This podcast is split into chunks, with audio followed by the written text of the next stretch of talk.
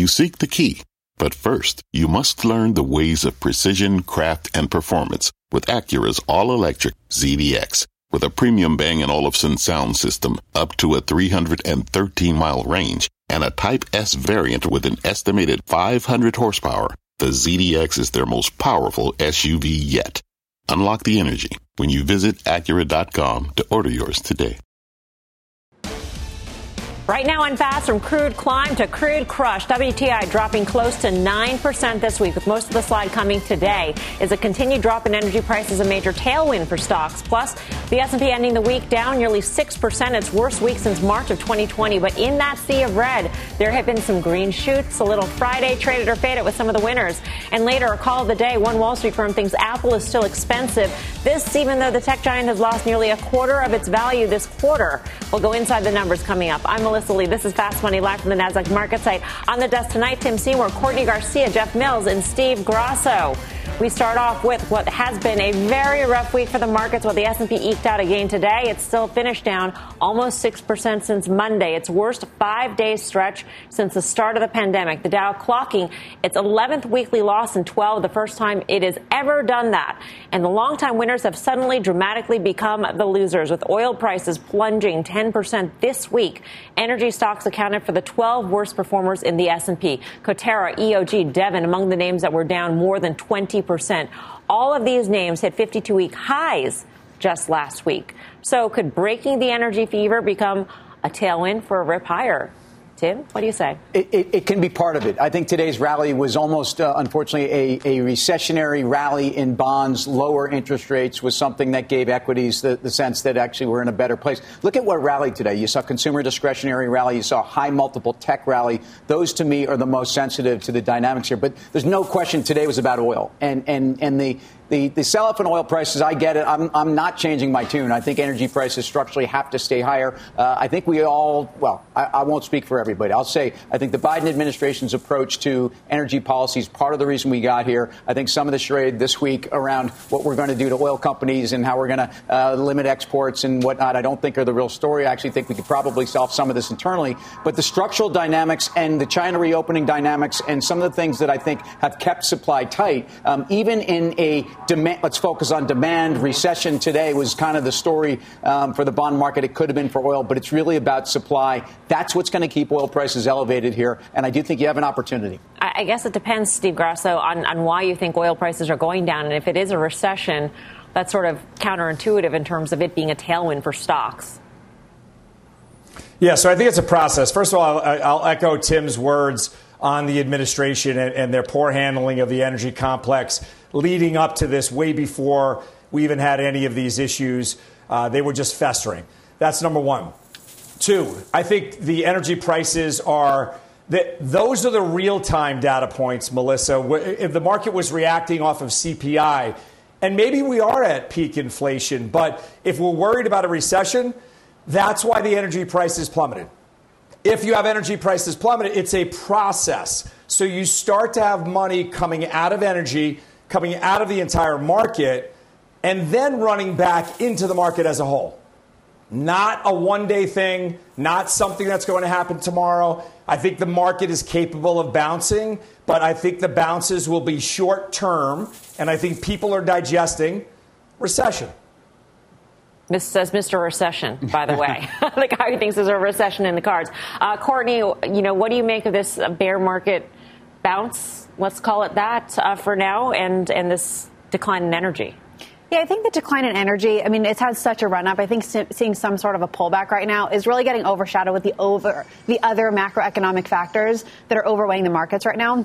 But ultimately, when you look at the fundamentals, the supply and demand constraint is not going to end, just to Tim's point here. And especially as we're not getting energy out of Russia, China's reopening, there's a lot more demand going Libyan in. Libyan oil is off the market, too. It's another million barrels. Mm-hmm. Exactly. Yeah, so I, I would actually look to buy this dip in energy. I think that'll likely continue to be your best performing asset by the end of the year here. So just buying this dip is, is a better opportunity than anything else. Jeff, would you be, be with Courtney in that in terms of buying the dip of energy? But if you do think that there is going to be an economic slowdown, I mean, I guess you do have to believe that the supply side, uh, you know, the supply element of the energy equation is going to remain very tight.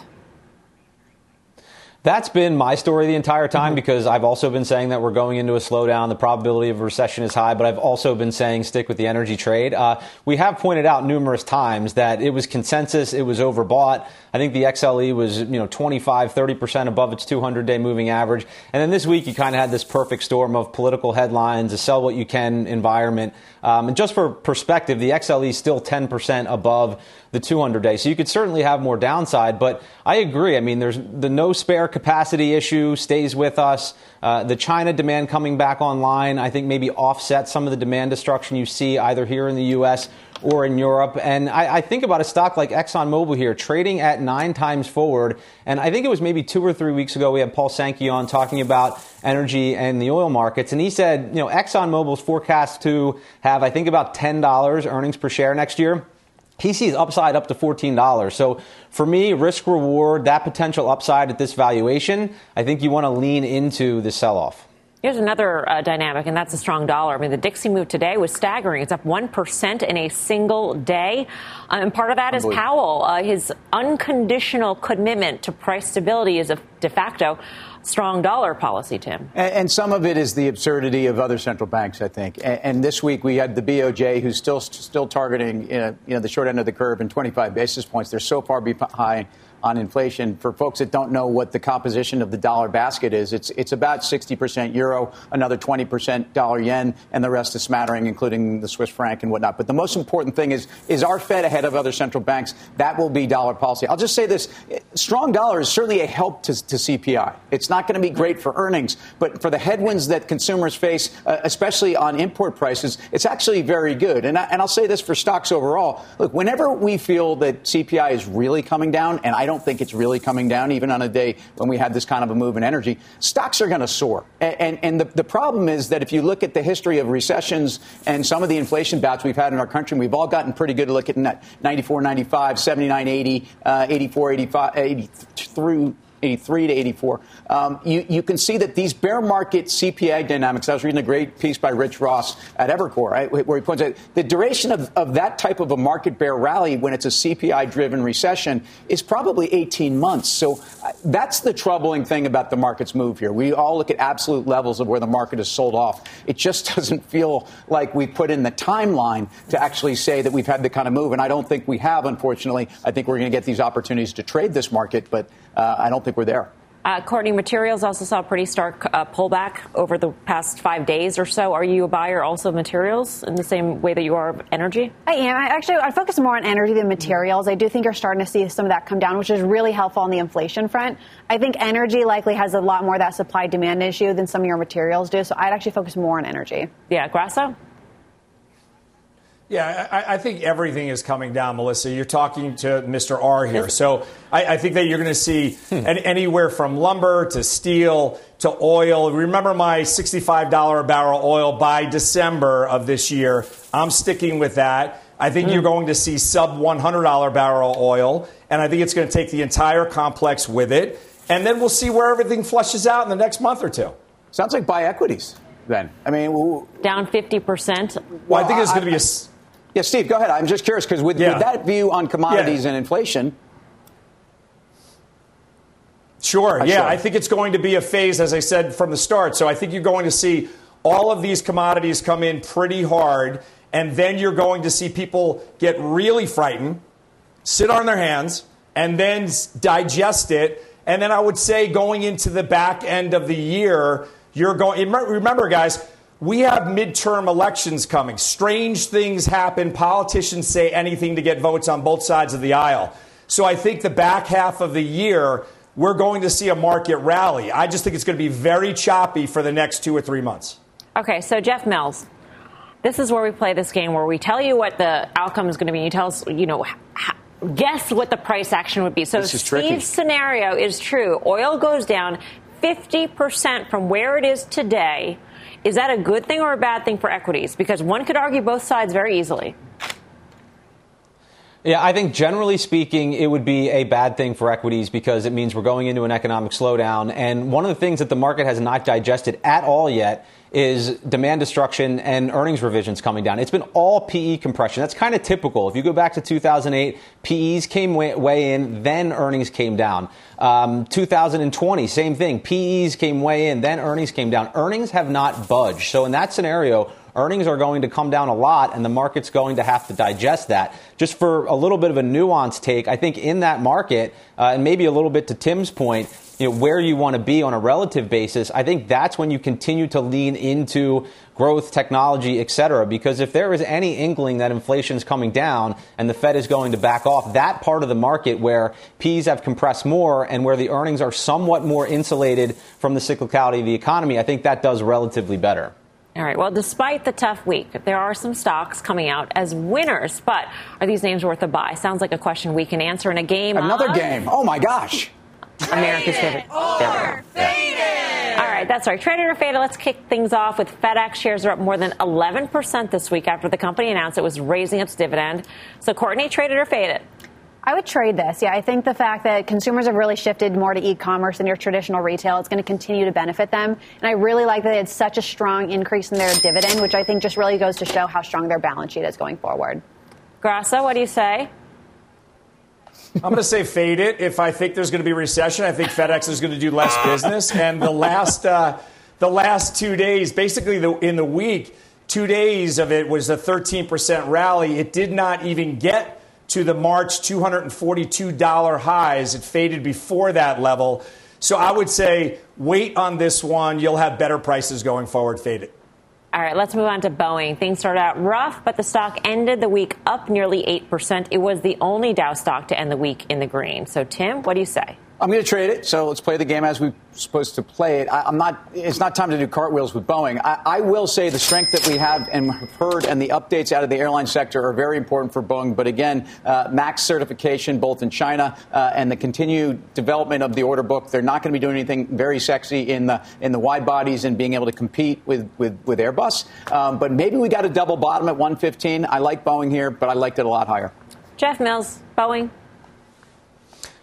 Yeah, I wouldn't take a whole lot of comfort. I think it's sort of this oversold bounce. I don't know that you're going to get a consistent move to the upside. I don't think I've ever traded Boeing on this show. I'm not going to start today. I just think the, the company needs wow. to show me a lot more here. I think recession risk is bad. Debt levels too high. Uh, issues and delays with production. It's leading to higher costs and margin pressure. It's just sort of one problem after the next. Generally poor execution. But I will say if it does get to one hundred, I'd maybe play for a trade there. All right. And uh, let's get to Oracle, giving up some of its gains after a solid earnings report, but it is still up for the week. So, Jeff, trade or fade Oracle?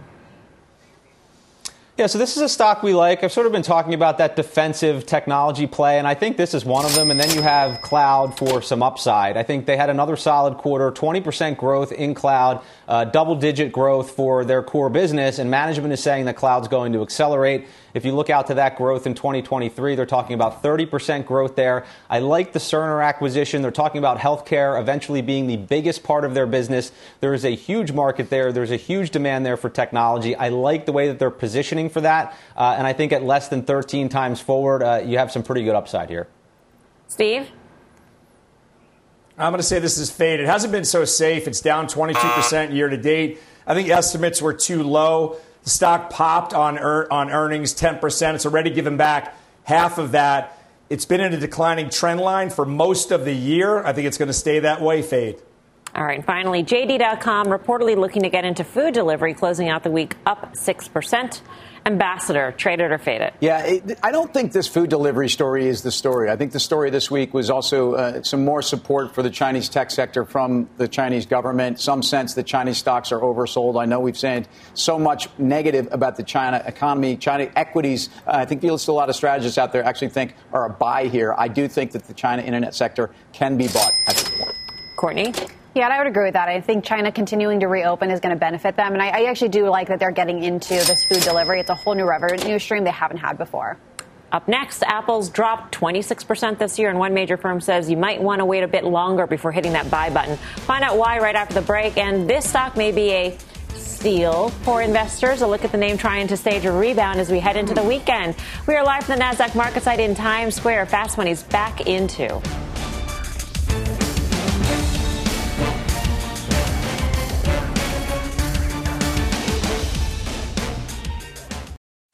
Hello, I'm Laura Castleton, U S Head of Portfolio Construction and Strategy at Janus Henderson Investors. Is a brighter future possible? At Janus Henderson, we think it is. For ninety years, we've worked to help clients achieve superior financial outcomes and fulfill our purpose of investing in a brighter future together. We know that this means our thinking and our investments are helping to shape millions of brighter futures for the next ninety years and beyond. To learn more, go to Janus Henderson dot com.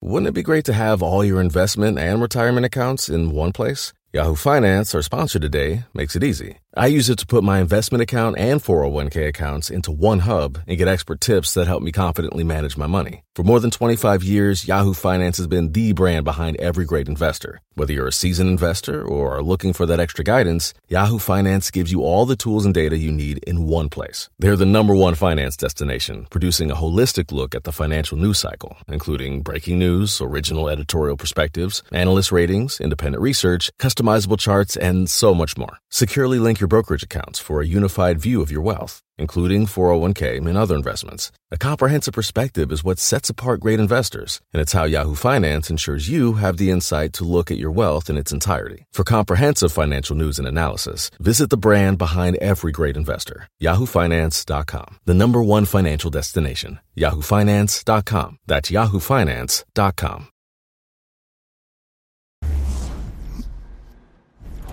Welcome back to Fast Money. A call of the day on Apple. Bernstein warning the stock still looks expensive despite a twenty-six percent drop this year. Analysts there saying the company might not be prepared for a potential recession.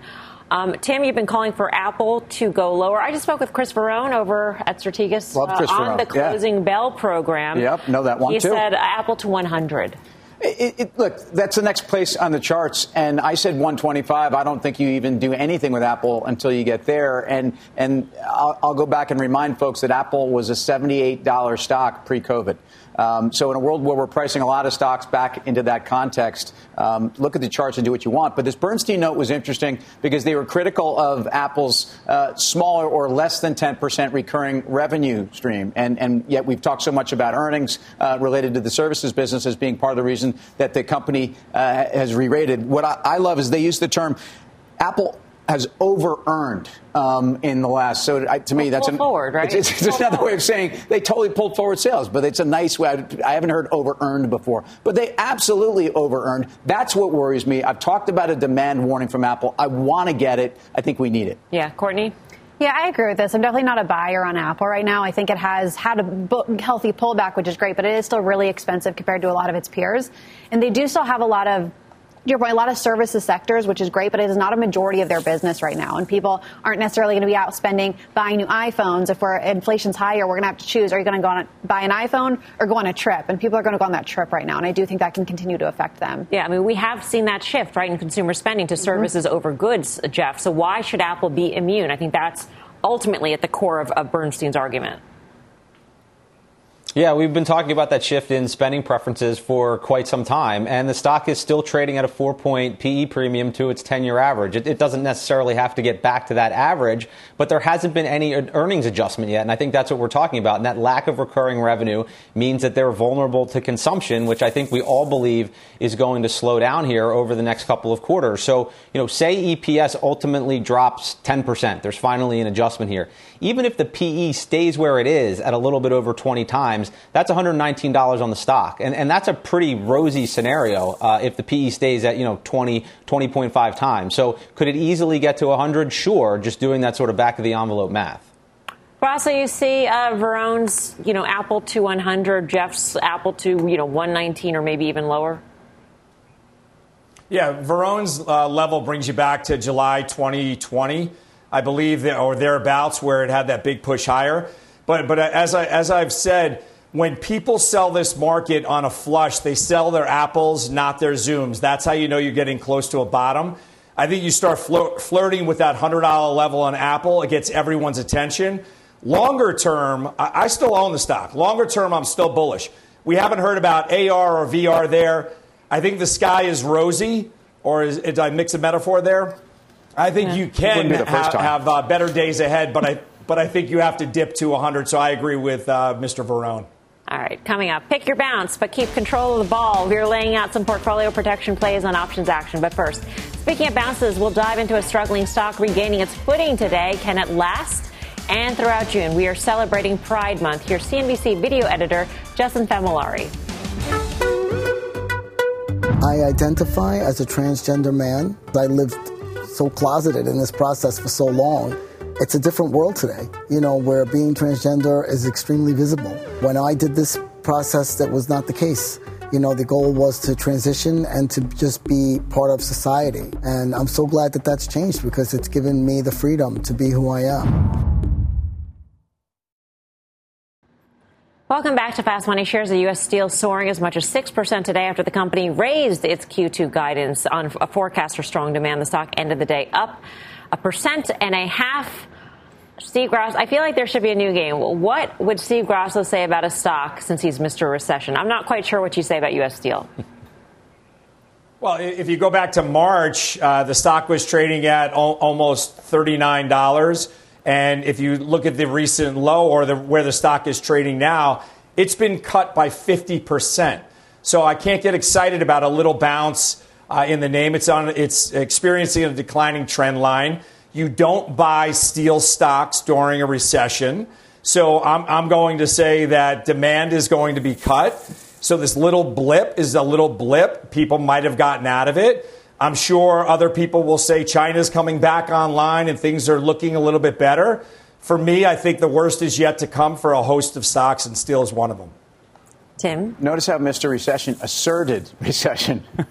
No, Steve's, Steve's right on, on a lot of things he just said. And I think steel companies, like some other metals and mining companies, have priced in not necessarily just a recession, which I think is part of it. But I, in steel, I'm very worried about China supply coming online. So uh, I, China demand is one thing. China supply is what had U S. Steel trading back at five bucks back in the day. So um, I think the balance sheet's extraordinary. I actually have a position here. Um, I had downsized it. I think he actually can nibble, but the free cash flow and the profitability of their business right now is extraordinary. Can we back up for just a second? You're worried about China supply coming back online. So now China lockdowns are over, so the supply will come back on, but you still have a position in the stock, so, even so, though it could see some pressure. Yeah, so China's supply, it never went offline, so maybe okay. I should restate it. China's been pumping away. Their steel smelters have been booming. Iron ore prices are really high. Um, it's been a great time to be a steel producer in this world, um, even when demand is falling down. So China demand for their own steel, not so much. China flooding the world with their steel, which they done countless times, mm-hmm. is what worries me. Yeah, and just to kind of play devil's advocate, it's not just them who's coming out, but also their competitors who are saying that even if steel prices come down, there's so much demand towards the industry, they're really not worried about it. And they do have such strong balance sheets to weather through, even if there is a recession, I think they can get through a lot of these things. So I actually want to come to, to this more optimistically. Um, I'm actually, I, I think it's a, a good opportunity to look at. All right. Time for the final trade. Let's go around the horn. Jeff Mills. All right, I'm going to lean into that Oracle traded or faded. I think you want to buy it here. I do think it's a defensive way to play technology. I like the cloud business. I like what they're doing with the Cerner acquisition. Oracle. Steve Grosso. So I, I don't want to buy anything. Uh, unfortunately, I, I have I, and I own a lot of things. Well, you but should my, want to my sell uh, a lot trade of things, is going no? to be. Yeah, but, you know, I, I'm a longer-term investor, so I do pick around the edges, but uh, and I sell around the edges, but I have long-term core positions. X L E is what I want to be a seller of. The, the stock, or the E T F, I should say, is up over thirty percent for the year after doing nothing for years and years on end. Take profits at X L E and take profits in energy as a whole. Courtney Garcia. I'm actually going to come with the exact opposite. I'm going to talk about Exxon. I think energy is going to continue to do well. Buy on this bounce, this dip right now. It's going to be opportunity. Tim. Mel, FedEx was a bright spot this week, and I think the Fred Smith retirement means this company's run better. FedEx. That does it for us here on Fast Money. Happy Father's Day to all the fathers oh, out there, including the ones on our Fast Money panel. Don't go anywhere. Meantime, Options Action is up next.